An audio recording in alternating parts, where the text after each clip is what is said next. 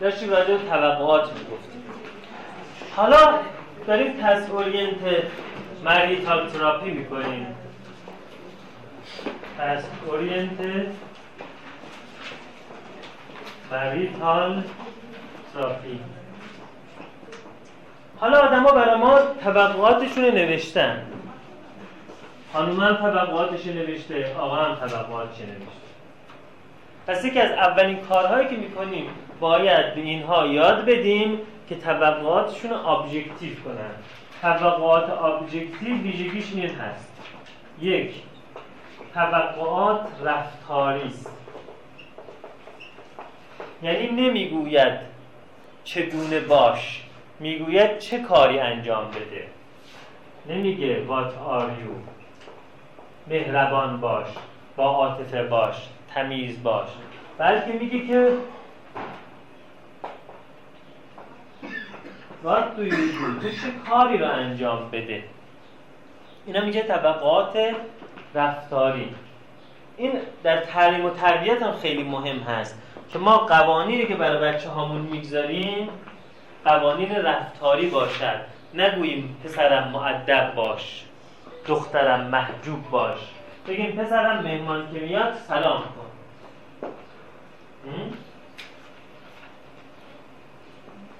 دوم اینکه این رفتارها کاملا قابل اندازگیری باشد میجریبل باشد قابل سنجش. یه ضرب المثل در مدیریت هست میگه چیزی که قابل اندازگیری نباشد قابل مدیریت نیست. یعنی اگه یکی بشه من می‌خوام سال بعد وضع مالیم بهتر از امسال باشه. آیا بهتر قابل اندازگیری من آمدم که روابطم با همسرم صمیمانه تر باشد.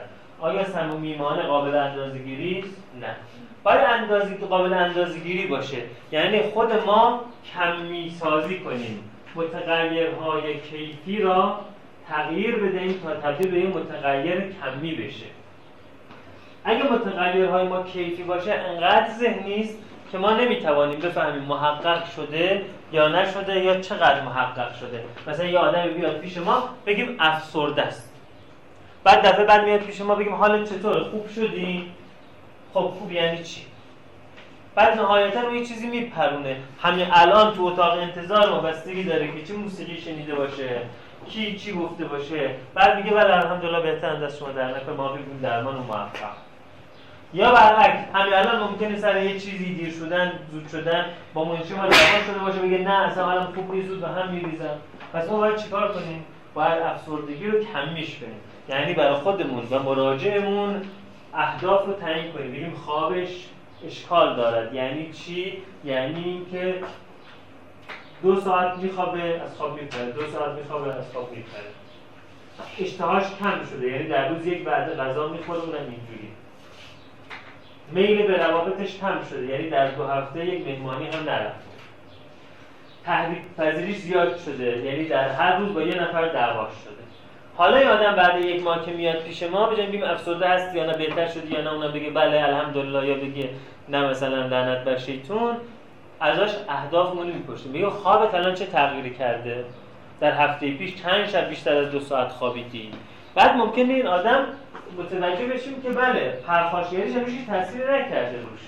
ولی رفت آمداش بیشتر شده خوابش دو برابر شده اشتهاش نرمال شده. بعد ما می‌فهمیم که گرچه هنوز از وضعیت خودش راضی نیست اما ما روند رو به بهبودی رو طی کنیم هم ما می‌فهمیم هم خودش می‌فهمیم خیلی وقتا هم ها اینجوری. یعنی مثلا یه بچه تو خونه تبدیل میشه به بچه شرور. بعد وقتی این آدم رو میارن برای تغییر انتظار دارن که ما مثل کارواش باشیم که این میاد اینجا یه اتفاقی میفته از درکی میاد بیرون. بعضی از تهوارشون از اتاق درمان اینه که بچه اومده مثلا قبل از بیاد اینجا اونجا فوش می‌داد و همه دریوری می‌گفته. حالا از اتاق میاد بیرون. اینجوری سلام مامان سلام بابا من خیلی تحت تاثیر آی قرار این اتفاق به ندرت میفته نمیگم نمیفته چون گاهی ترواره در منگه این اتفاق نمیفته. منجر میشه در حالی که ما می‌توانیم این کارا بکنیم از فرصتون استفاده نمی‌کنیم. یه مواقعی پیش میاد مثلا در درصد که آدما میان تو انگار یه گیری دارن که خیلی کلیدش رو پیدا می‌کنیم باز میشه از در میره بیرون یه آدم دیگه است. اما خیلی وقت این اتفاق نمیفته پس چجوری بفهمن درمان موثر بوده بیان وقت صرف کنن هزینه صرف کنن راضی باشن راضی نباشن که ما کمی می‌کنیم. آمار می‌گیریم که در دو هفته قبل چند بار کتک کاری کرده. چند بار از مدرسه شما خواستن. در این ماه قبل چند بار از کلاس اخراج شده. اگر نمی‌دانید برید بر من آمار بیارید. حالا کاری که ما می‌کنیم ممکنه منجر به این نشده باشه این از کلاس اخراج نشده. اما قبلا بوزرگی از کلاس اخراج شد الان هفته یک بار اخراج میشه. یعنی موفقیم ما. خیلی از آدم ها زن و شوهرها زوجها هم چون توقعاتشون از هم objective و کمی نکردن نمی‌دونن رو به بهبوده یا رو به بدتر شدنه. نمی‌دونن باید راضی باشن یا باید راضی نباشن. بنابراین کمیش می‌کنیم. چنین نیست که مثلا اینها بگن که ما با هم سکس نداریم یا سکس داریم. ما کمیش می‌کنیم. چند بار در هفته داریم؟ دفعه بعد باز می‌پرسیم. آیا کمیت افزایش پیدا کرده؟ وقتی میگیم کیفیتیش باز کیفیت رو هم براشون کمی می‌کنیم.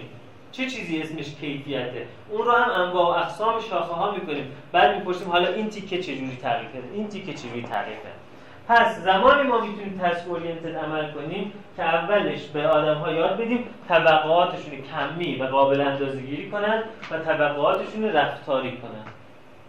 اون وقت وقتی ببینن که همسرشون تغییرات کمی پیدا کرده و خودشون تغییر کمی پیدا کردن اون وقت احساس رضایت پیدا می‌کنن. اون تغییر کمی ترجمه میشه به یه تغییر کیفی.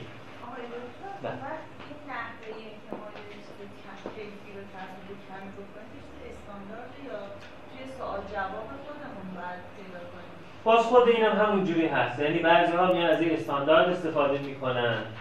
مثلا میگم افسردگی یعنی یک دو سه چهار بر علائم افسردگی اینه. مثلا روابط زناشویی خوب در این ابعاد وجود داره سرمایه گذاری مشترک تفریح مشترک نمی‌دونم احترام متقابل. یعنی اینجوری بعدیش می‌کنن. بعضی هم خودشون می‌سازن. و بعضی چیزا کمی شده هست. پرسشنامه داره یکم از کار ما انجام شده. بعضی چیزا نداره. مثلا پرسشنامه های متعدد رضایت زناشویی وجود داره. حالا من الان کتابی تو ذهنم نیست ولی سعی می‌کنم جلسه بعد اسم پرسشنامه به شما بدم یا اگر بخوام مثلا پرسشنامه براتون بیارم. این پرسشنامه نمره دهی می‌کنه. بعد میره زد زمینشوی نمرهش میده 25 چی؟ خب شما هم بیارید هر چی دارید. من هم داشته باشم میارم. با هم دیگه شیر خب دیگه. خب یکی از دوستان پرسیدن من وقتی می‌خوام بنویسم طبقاتم رو می‌بینم هیچی به ذهنم نمیاد. حالا یا من خیلی کم طبقه هم یا همه طبقات هم برآورده شده یه چی؟ یا پرسیدن شاید, شاید من دارم خودفریبی می‌کنم اول اینکه هر نوع باوری که ما انسان ها داشته باشیم به تعبیری نوعی چیه؟ خودفریبیه همونطور که یا هر خودهیپنوتیزم هر باوری که ما انسان ها داشته باشیم یه نوع خودفریبی است یعنی هیچ باوری رو صد درصد نمیشه اثبات کرد. صد درصد هم نمیشه رفت. کرد واقعا دو نفر که خیال می‌کنن مهربانن با هم چقدر واقعا مهربانن چقدر دارن نقش مهربان رو بازی می‌کنن. آیا ما این ترازوی داریم که برن روش ببینیم که چه اتفاقی میفته اصلا آیا مهربانی یه چیز عینی هست یا عملا یه نقشه که ما داریم بازی می‌کنیم؟ نمی‌تونیم بسنجیم. بنابراین هیچ وقت نمی‌تونیم به این سوال جواب بدیم که آیا شما دارید خود فریبی می‌کنید؟ یا واقعا شما از زندگی زناشویتون راضی هستید؟ مهم این هست که شما باور دارید که از زندگی زناشویتون راضی هستید اینم مثبت. خود فریبی که به من و به دیگران کمک کنه چه اشکالی داره؟ اما اینکه حالا اگر من بگم هیچ توقعی ندارم چه باید بکنم؟ من خیال می‌کنم همون که ما طبقات برآورده شدهمون رو لیست کنیم بنویسیم و مرورشون بکنیم. بگی من توقع داشتم همسرم مسواک بزند می‌زند. من توقع داشتم همسرم منو به اسم صدا بکند می‌کند. من توقع داشتم همسرم توی مثلا غذا زنجفیل بریزد میریزد. همه که مرور کنیم ما وارد یه سیکل افزایش رضایتمندی میشیم. و همین که فیدبک بدیم وارد یه سیکلی میشیم که طرف مقابل ما هم بیشتر به سمت راضی کردن ما پیش میره. یعنی وارد بازی چقدر وضعیت خوبه میشیم به این بازی کمک کننده است. بنابراین حتی کسانی که به نظرشون میاد که همه چیز رضایت بخشه من خیال می‌کنم یه موقعهایی توی سالگرد ازدواجی توی جشن تولدی توی مقاطعی باید بشه این کار تسک اورینتد بکنن تا بدونن چقدر راضی هستن. خیلی وقتا ما انسان ها احساس بدبختی می‌کنیم چون نمی‌دانیم خوشبخت. خیال می‌کنیم بعض خرابه چون فیدبک نگرفتیم که بعض خوب هست. خیلی وقتا داریم دنبال یه چیزی میدویم فقط به خاطر اینکه یک تصویر مبهمی به ما داده شده از لذت از خوشبختی از نمی‌دونم سعادت از رستگاری که ما دنبال اون تصویر مبهم همینجور داریم می‌دونیم. خب تا اینجا صحبتی سوالی کامنتی نصیحتی خاطره خاطره ها خیلی خوبه. در مورد درمانی. بله بله.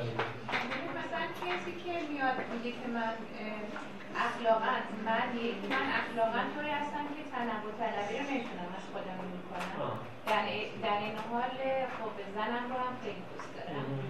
خب حالا تو شرایط مختلف مثلا باش صحبت می‌کنی راهکار آخری می‌کنی خب اگه اینجوری مثلا جدا شد دیگه. بذار زندگیش بده چون بچه هم ندارن دیگه. دیگه آخرین باید حله. بعد بعد از مدتی دوباره برمیگرده میگه که نه من اینو دوستش دارم ولی در این حال باز یه چیزی در درون من هست که من رو هفته دو روز باید به این کار وادار بکنه. چه قشنگ آمارم داره. بله، آمارم و حتی مثلا متغیر هم هست یعنی کیس ثابتی هم نیست. واقعیتش اینه که اینو از لحاظ مثلا ژنتیکی و اینا هم من خب کاری براش انجام دادم و معرفی کردم اینا. این مقدارم مشروبم می‌خوره یعنی الکلی هم هست. هفته دو روز الکل استفاده می‌کنه. نظر شما در مورد چیه؟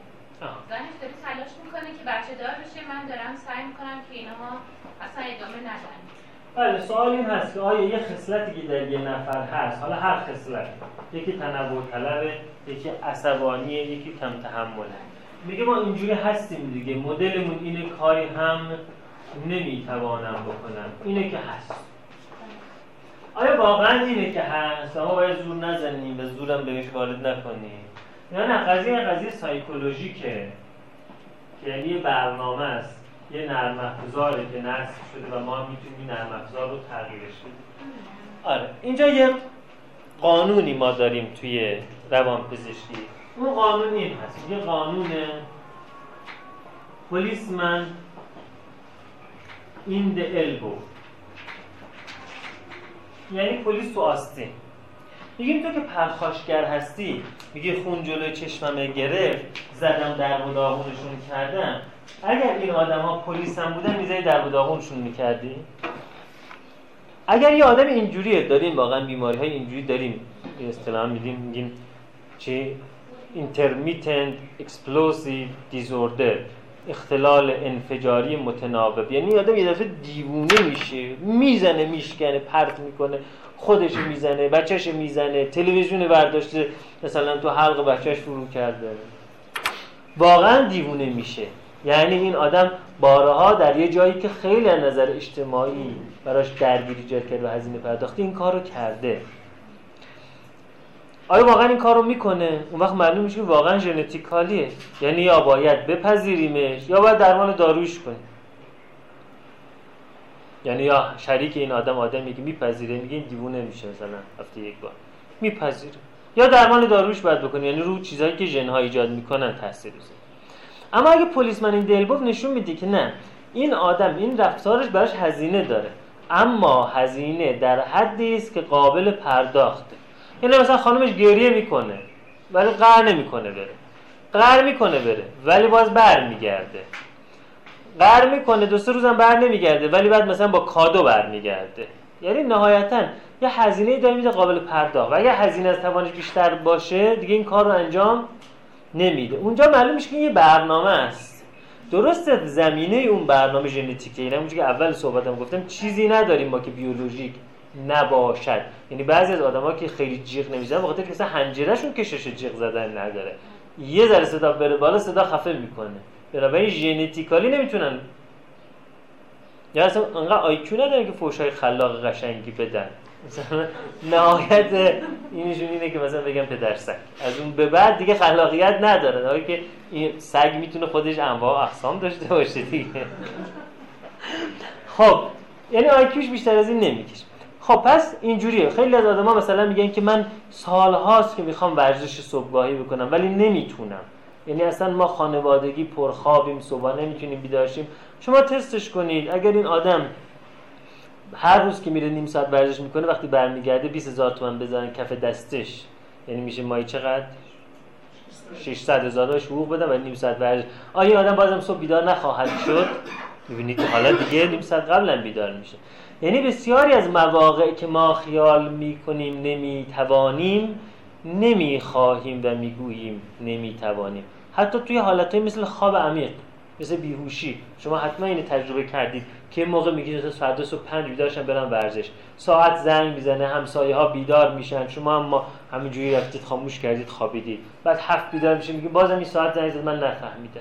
خب خواب عمیق بودین کسی نمی‌تونه بگه تنبلی اما فرداش پیش میاد که شما ساعت 6 و نیم پروازی دارید و 5 ساعت رو می‌کنید میگه 4 و 55 دقیقه قبل از که ساعت زنگ بزنید چشماتون رو باز می‌کنید یعنی انگار در اون خواب عمیق اون میثاق ما که چقدر مهمه عمل می‌کنه.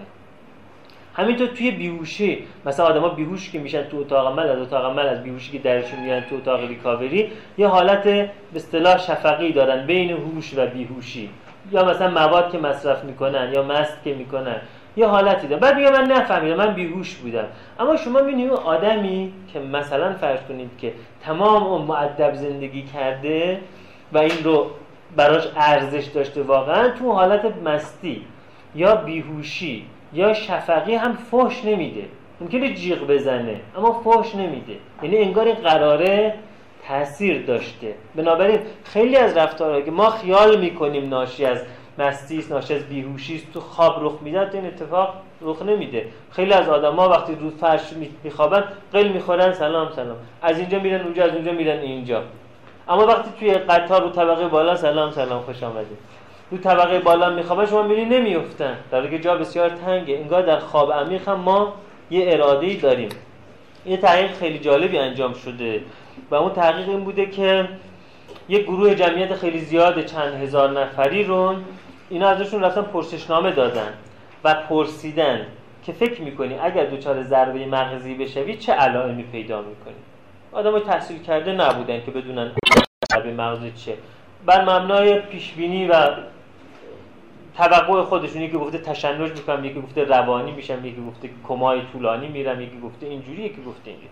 بعد این آدم ها رو که مثلا هزار نفر بودن یا دو هزار نفر یا پنج هزار نفر ده 15 سال فالوآپ کردن پیگیری کردن مرتب سراغشون رفتن مرتب پرونده پزشکیشون رو چک کردن مثلا از این پنج هزار نفر پنجاه نفر یا صد نفر در طول دو ده سال دچار ضربه مغزی شدن. بعد رفتن علائم اینا رو بیمارستان رو بررسی کردن که وقتی علائم پیدا می‌کنن چه علائمی پیدا می‌کنن؟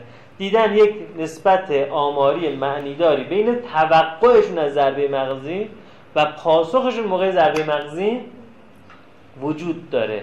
یعنی آدم هایی که توقع دارن با ضربه مغزی تشنج کنن از نظر آماری باز میگیم آماری یعنی 100 درصد از نظر آماری شانس تشنج بیشتری دارن تا آدم هایی که همچین توقعی ندارن. بنابراین خیلی از چیزها که ما نمی خیال می‌کنیم نمی‌توانیم چون آنقدر که لازم بوده نمیخوایی من خاطر بود توی جلسه گروه درمانی که بیمارای معتادمون نشسته بودن و بحث سر این بود که مثلا چه خصوصیات و خلق و خویی دارن یکی از جلسات راجع عصبانیت پرخاشگری بود. یکیشون گفت دکتر من وقتی عصبانی میشم خون جلو چشمم میاد هیچی نمی‌فهمم. مثلا مثلا اشکالی مثلا همین دیشب سر شام یه چیزی گفت خانمم اینا که من از کوره در رفتم. هیچی نفهمیدم.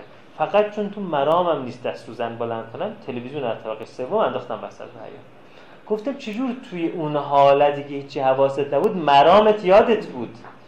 پس معلومه در همون حالت هم که هیچی یادت نیست مرام تو یادته. پس انتخاب کردی آره. باز یکی دیگه به من می‌گفت که اینجوری ها. من دکتر شما میگه قبل ازدواج تست و اینا مشاوره. من دخترم براش خواستگار که بیاد می‌دونی چی کار می‌کنم. یه بشکه ویسکی می‌ذارم وسط. داماد آینده میگم بیا. میگم تو بخور من می‌خورم. تو بخور من می‌خورم. آره. بعد ببینم که اون وقتی مست می‌کنه چه کار می‌کنه. گریه می‌کنه فوش میده میرقصه. این اون چیزایی هست که اون موقع هایی که داره این کار می‌کنه اون ته ته هست. با خودش قراردادهایی داره. اما یه چیزی هم هست به اسم یاتروجنیک الکل ریاکشن. یعنی آدمایی هستن که الکل می‌خورن واقعا دیوانه میشن.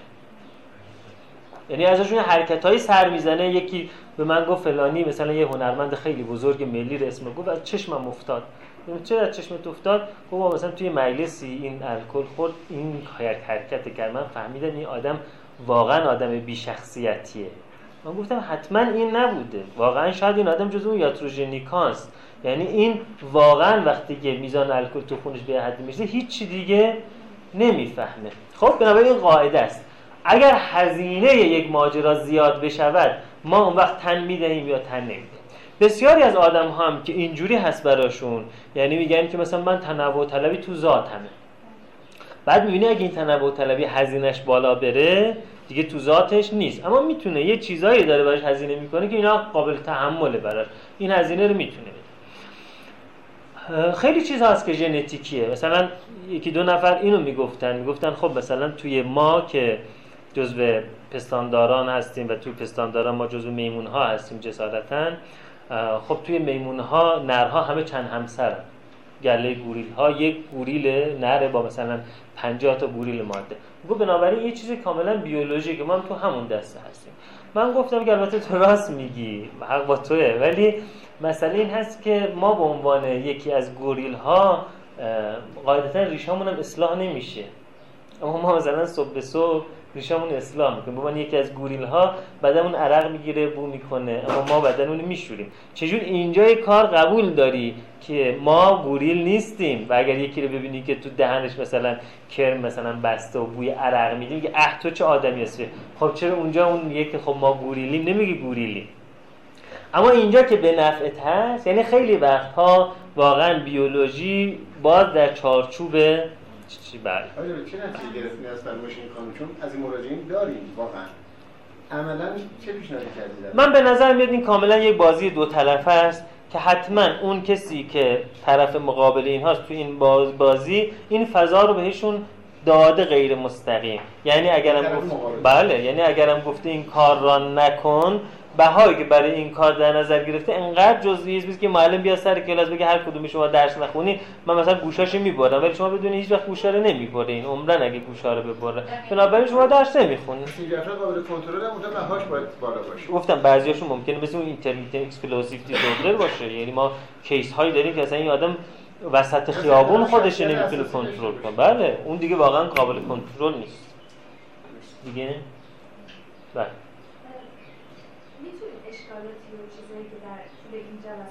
بله همین همین بله شما اون قسمت اول که گفتید با یه سایکوسوشیو اسپریچوال و گفتید که قانون قوانین تعهد به قوانین.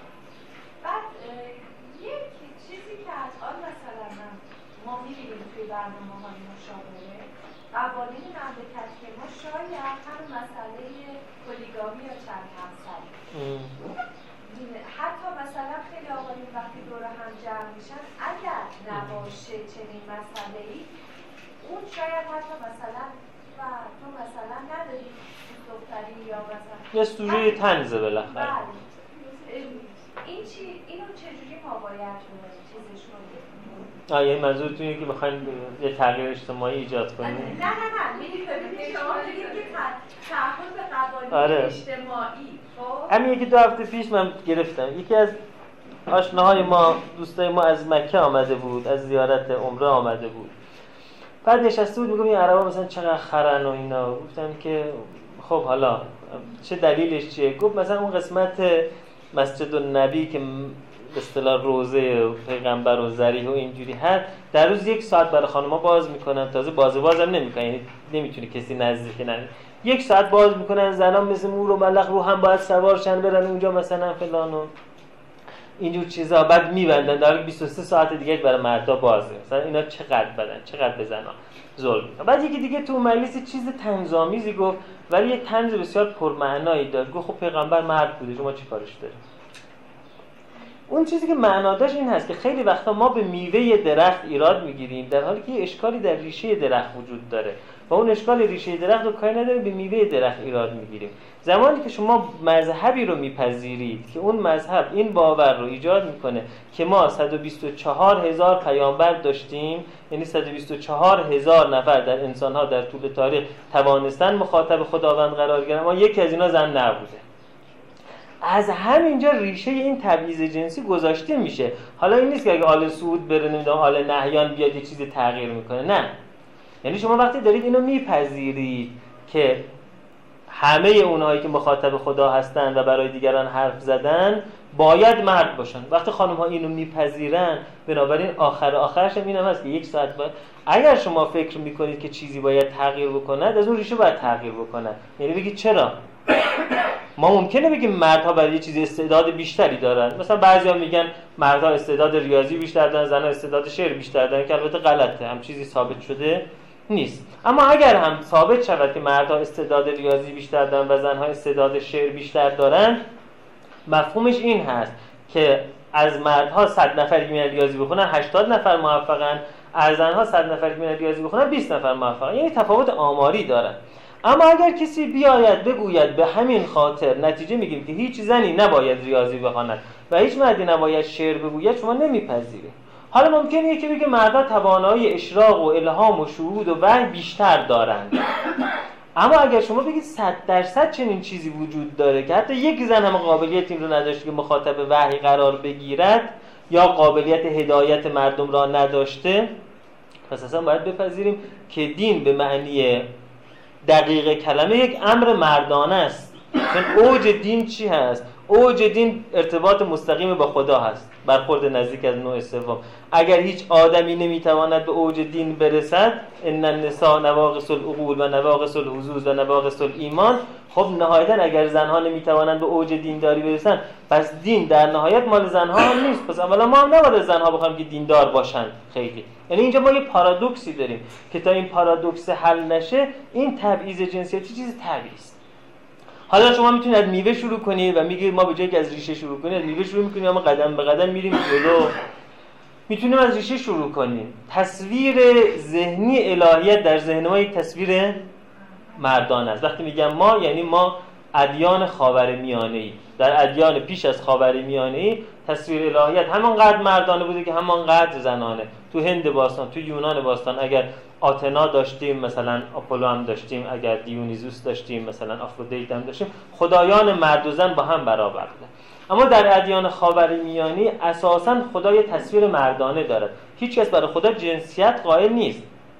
اما توصیفاتی که میشه تروارهای مردانه ایجاد می‌کنه. پدر پسر روح القدس. هو معکم اینما کنتم. هر تصویری که چنین باشد نتیجه این هست که تصویر مردانه یک تصویر شماره یک هست و تصویر زنانه تصویر شماره دو هست.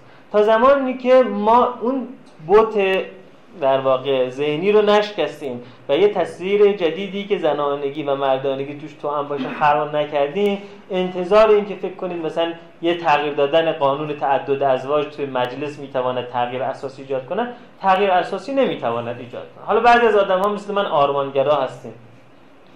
و ما آرمانگرا اعتقاد داریم که ما حوصله نداریم که به میوه ها برسیم. هر وقت که تیشه دستمون بیاد به ریشه می‌زنیم بعضی آدم ها آرمانگرا نیستن. میگن آقا این خیلی هزینه داره. من به ریشه کار دارم به میوه کار دارم. بریم با آل سعود صحبت کنیم روزی دو ساعت باز کنه. بعد میگه آدم کرد دو ساعت باز که دو ساعت و نیم باز کن. بس سه ساعت اونم میشه اونم میشه. هر دو دو تا مسیر رسیدن به یه چیز واحد. بله دیگه؟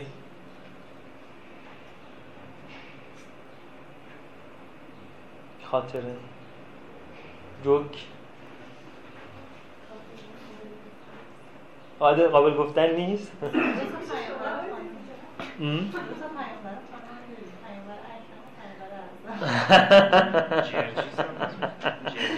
جرجیس هم مرد بود بکنم خب. آره اصلا شاید 124 هزار تا 57 هزار تاش زیاد 62 هزار تاش زن بودن. منتها اون خانمش صدا می‌زده محمد. بعد خیال کردن تو تاریخ که محمد مرد بوده. در حالی که اون حضرت محمد در واقع حضرته بوده. خب بله. من ببخشید زیرا سوال می‌پرسم. تکلیف خانمی که زدن مثلا 22 سال زندگی حالا شوهرش بهش میگه که دیگه بچه ها بزرگ شدن. جا تو جدا کن بشه بچه ها بخواد و اون مرد دائم در سفره. الان در این شک و شبه هست که این نزازینه مثلا نیاز جنسی به من نداره. جاذبه جنسیش از بین رفته. و بچه ها رو بهونه کرده. با اون مرد که صحبت میشه میگه نه به دلیلی که پسرها بزرگن دخترم دیگه توی بلوغ هستش و اینا فکر می‌کنه این تو چه خبره. نظر شما در مورد چی هستش؟ خب بستی داره اون خانم اولویت های زندگیش چی باشه؟ یک دو سه چهار اون چی باشه؟ ما نمی‌تونیم جای اون تصمیم بگیریم. اگر اولویت زندگیش اینه که اگر رابطه یا عاطفی جنسی من با همسرم ندارم بچه هارم نخواستم این زندگی رم نخواستم یه جور دیگه تصمیم می‌گیره اما اگر رابطه این براش اولویت نیست یه جور دیگه تصمیم می‌گیره اگر اولویت نیست. خب پس. مهمه ولی اهم نیست. اگر براش اهم بشه ممکنه شما یه توصیه دیگه بکنید اگه براش مهمه شما بگین که ایکس داری ایگرگ داری زد داری میگی بله خب برو زندگیتو بکن دیگه. آره. ولی اگه مسئله این است که شما می‌خواید ثابت کنید که واقعا این آقا به خاطر که بچه ها بزرگ شدن ارتباط جنسی نداره یا واقعا نمی‌خواد ارتباط جنسی داشته باشه که اون کاری نداره. بهشون پیشنهاد بدین که هفته یک روز با هم برین هتل. صبح تا ظهرم برین که بچه ها فکر کنن سر کارین حالا ببینید در اینجا چه اتفاقی میفته دیگه. نمیشه دیگه. بله.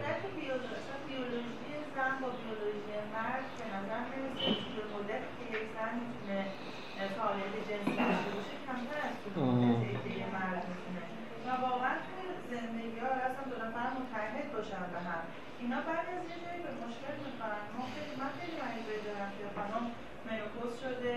تصویر ذهنی زنانش از بین رفته شوهر شاکیه خودش شاکیه. ولی واقعا راه حل خاصی هم نمیشه بشه و واقعا در خانم نیاز جنسی هم در واقع یا به خاطر منوپوزش سرد شده حالا به خاطر بیولوژیش یا به خاطر سایکش. ولی به اینا آدم نمی‌دونه خب ببینید اینا دو تا نظریه است. یکی اونایی که میگن ما اگر رفتیم قطب شما و چجوری؟ نماز بخونیم یکی اونا میگه ما چه کار داریم بریم قطب شما هستیم. نظریه علما با هم فرق اونایی که میگن که حالا قطب شما می‌خوایم بریم میگن دقیقا بر مبنای همین که پاسخ بیولوژیک جنسی زن و مرد متفاوت است. بر همین مبناست که یک مرد می‌تواند تعدد پارتنر داشته باشد اما یک زن نداشته باشد. بنابراین میگن این حکم الهی بر مبنای پذیرش اینکه این حکم واقعا از یک ناحیه الهی آمده باشد بر مبنای ساختار فطری بیولوژیک آدم هست یک گروه دیگه اونا که با قطب شمال مخالفن میگن که ببین خیلی چیزا ساختار بیولوژی ما بوده که تغییر کرده. ما بیولوژی ما آدم ها گیاهخواریه مثل بقیه میمون ها اما آتش رو که کشف کردیم فهمیدیم اگر گوشت رو بپذیریم پروتئین هاش دناتوره بشه ما می‌توانیم گوشت رو هم چکار کنیم؟ حذف کنیم. با اینکه اگر جمجمه ما رو به یک جانور شناس بدن میگه که این موجود باید گیاهخوار باشد بر مبنای دندان های ما. اما همین موجود که باید گیاهخوار باشد شیشوریگی می‌خوره جوجه کباب می‌خوره. پس ما توانستیم بیولوژی رو تغییر بدیم. خیلی از چیزها توی ما بوده که یه نفر نمی‌تواند به اندازه کافی به بچه شیر بده. شیرش کمه. شما بهش چی میدین؟ شیرش زیاد میشه. لازیل میدین شیرش زیاد میشه. پس یه مادر رو که قرار بوده سه ماه شیر بده و شیر نداشته امروز ما آدم ها انقدر تغییرش دادیم که حالا می‌تونه طولانی شیر بده. یا آدمی که نمی‌خواد شیر بده ولی همچین از سینه شیر میاد شما باش به بروموکریپتین میدین شیرش قطع میشه. یعنی ما به عنوان بشر توانسته ایم بر بیولوژی یک جاهای غالب بشیم.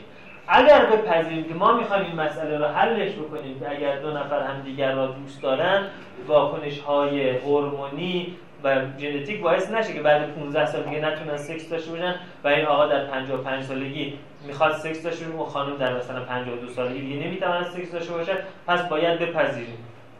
خب رو این تحقیق می‌کنن آدما همین الان هم خیلی چیزها رو به دست آوردن مثلا replacement های استروژن که بعد از menopause داده میشه خیلی از این مسائل رو ممکنه حل بکنن پس خیلی وقتا این که ما یه بیولوژی رو بپذیریم تسلیمش بشیم یا باش مقابله کنیم براش مسلح بشیم بستگی داره. بخوام این کار رو بکنیم یا نخوایم این کار بکنیم. این یه بخش قضیه. یه بخش دیگه قضیه این هست که میگن که همونطور که انسان موجود bio psycho socio spiritual هست و همه چیز bio psycho socio spiritual هست خود سکس هم گرچه بیولوژیک میشناسیمش یه شکل از سکس سکس بیولوژیکه. ما سکس psychologic هم داریم. سکس psychologic یعنی دو نفر که penetration و دخول تناسلی ندارن اما از لحاظ روانی از بودن در کنار هم به ارگاسم می‌رسن به اوج لذت می‌رسن. سکس social هم داریم. یعنی دو نفر که یه قراردادی رو انجام میدن با هم دیگه که اون قرارداده بهشون رضایت بخشه. سکس spiritual هم داریم. حالا اینها رو وقتی وارد مبحث سکس بشیم راجبش صحبت می‌کنیم. میگن اگه آدما فقط سکس بیولوژیک رو یاد داشته باشن خب طبیعیه که هر وقت که بیولوژی جواب نده دیگه ارتباط سکسی اینا با هم مختل میشه. اما اگر سکس های مختلف رو یاد داشته باشن که یکی از بحثایی که راجبش صحبت خواهیم کرد بحث کاما سوتراست یا سکس توی تانترا توی آیورودا همین بحث است. اگه آدم ها سکس های spiritual رو هم یاد داشته باشن. دیگه این نیست که اگر این آقا سن شده 65 سال و erection نداره یا این خانم مونوپوز شده و دیسپارونی داره به این نتیجه برسیم که خب این دوتا دیگه به درد هم نمی‌خورن. فیلم سکس و فلسفه اگه محسن محمد باف رو احتمالا بیشترتون دیدین. اگر ندیدین یه جلسه آخر جلسه می‌ذاریم اونا که ندیدن ببیننش. اون خانم آقا مریم و جان. اون خانم مهماندار هواپیما و قهرمان داستان با انگشت هاشون چه جور سکسی با هم انجام میدن؟ یه نمایش خیلی نمادین یه جور سکس با هم دارن انجام میدن و محسن مخملباف اینقدر هنر داشته که به مخاطبش بگه دارن سکس انجام میدن در حالی که فقط دستاشون نشون میده. خب این نشون میده که چقدر آدما می‌تونن خلاقیت داشته باشن و چقدر می‌تواند انواع سکس بینشون وجود داشته باشه. یکی از چیزهایی که تو sex therapy بهش می‌رسیم همین هست. که تو sex therapy آدم‌ها چقدر خل... تو سکس چقدر آدم‌ها خلاقیت دارن. و اگه خلاقیت ما کم باشه وقتی که یک کوچه بنبست برسه ما میگیم تمام شد دیگه. من دیگه سکسم تمام شد. اما اگه خلاقیت زیاد باشه بالاخره از اون دیوارم بالا میریم میگیم تمام نشد. یه شکل دیگه حرکت می‌کنه. خب دیگه؟ خب هفت نیم شد دیگه. پس قرار ما فردا ساعت 9